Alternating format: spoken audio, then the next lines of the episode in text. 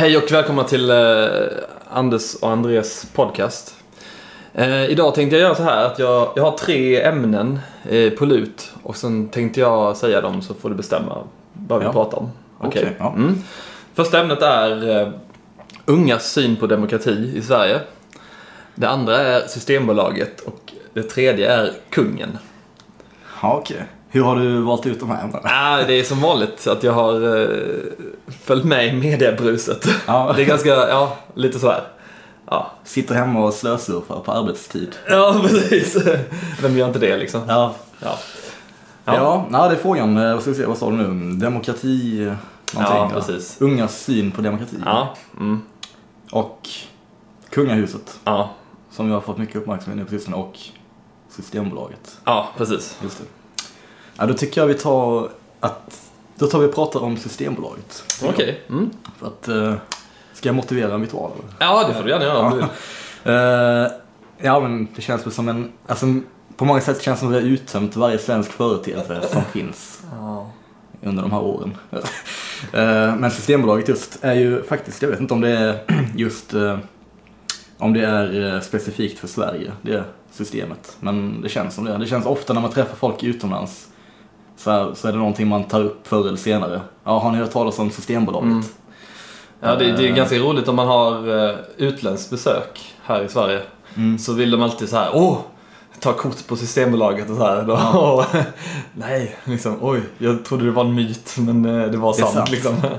Men finns det, vet du det om det finns något liknande i andra länder? Jag vet att Finland har väl något eh, liknande som heter Alko. Alltså? Ja. ja.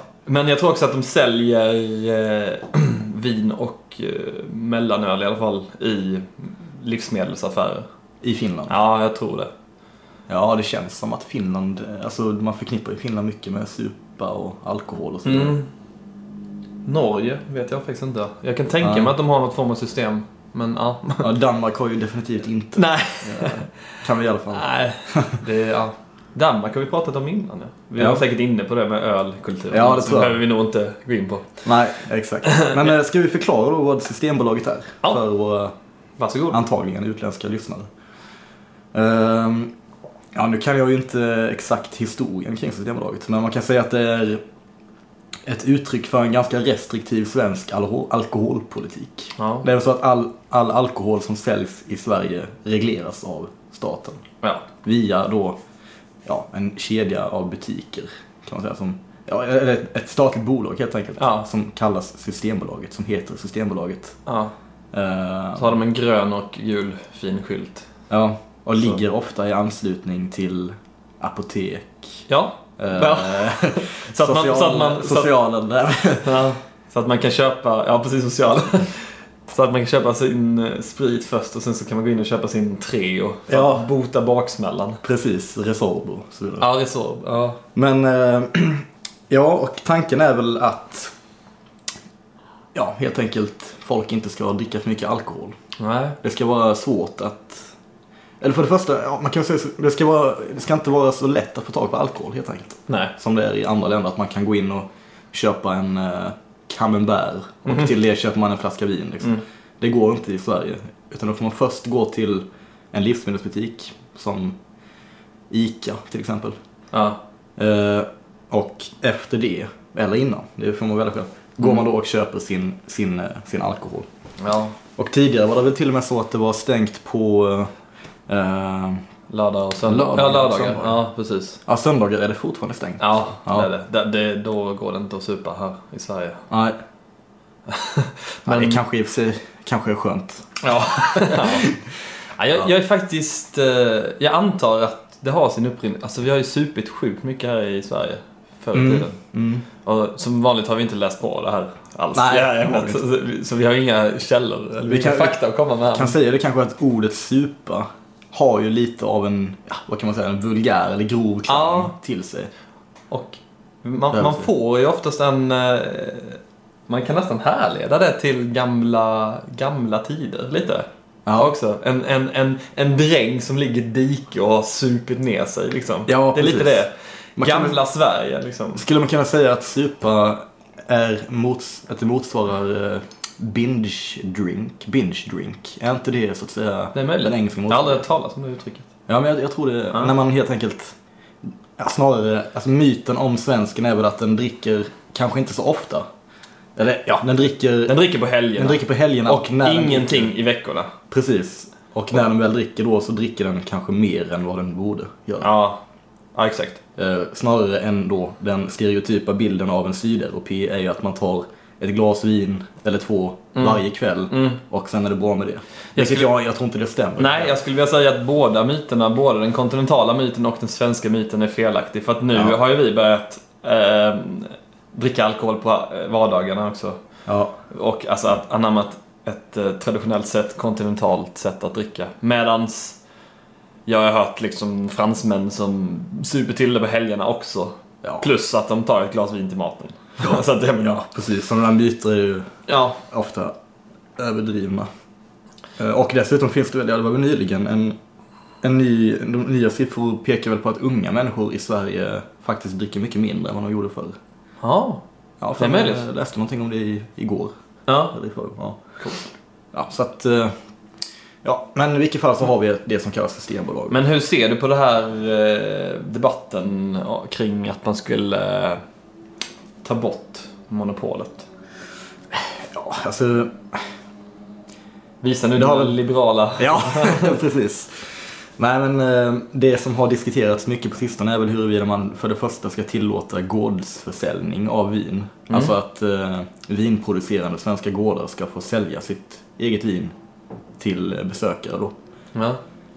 Och, och det menar ju många skulle bli en, ett första steg mot ett avskaffande av Mm. Monopolet. Men eh, just den grejen, jag har ju svårt att se att eh, människor som kanske dricker, som missbrukar alkohol, att de en fredag kväll eller torsdag kväll så här tänker, Åh, nu måste jag ha tag på en, på en flaska vin för 250 spänn från en Ja. lokal vinodlare Nej. mitt på landsbygden liksom. Mm. Och för det första måste, är väl tanken att man ska behöva typ vara med på någon, någon slags eh, vinprovning eller föreläsning innan och sådär. Mm. Vilket känns, alltså det känns som att det är lite väl överdrivet att kalla gårdsförsäljning en, en öppning mot avskaffandet av monopolet. Ja, verkligen. Men sen så tycker man ju såklart att det är, jag har ju, det är väldigt, alltså rent praktiskt vore det ju väldigt trevligt att kunna köpa alkohol i livsmedelsbutik när man köper mat. Ja, Så vilket, självklart vore det ju trevligt, men samtidigt så har ju Sverige, antar jag, väldigt låga... Alltså om man tittar på folkhälsostatistik och sådär så tror jag faktiskt att Sverige har ganska mm. låg statistik när det gäller eh, Alkohol. alkoholrelaterade skador. Ja, exakt.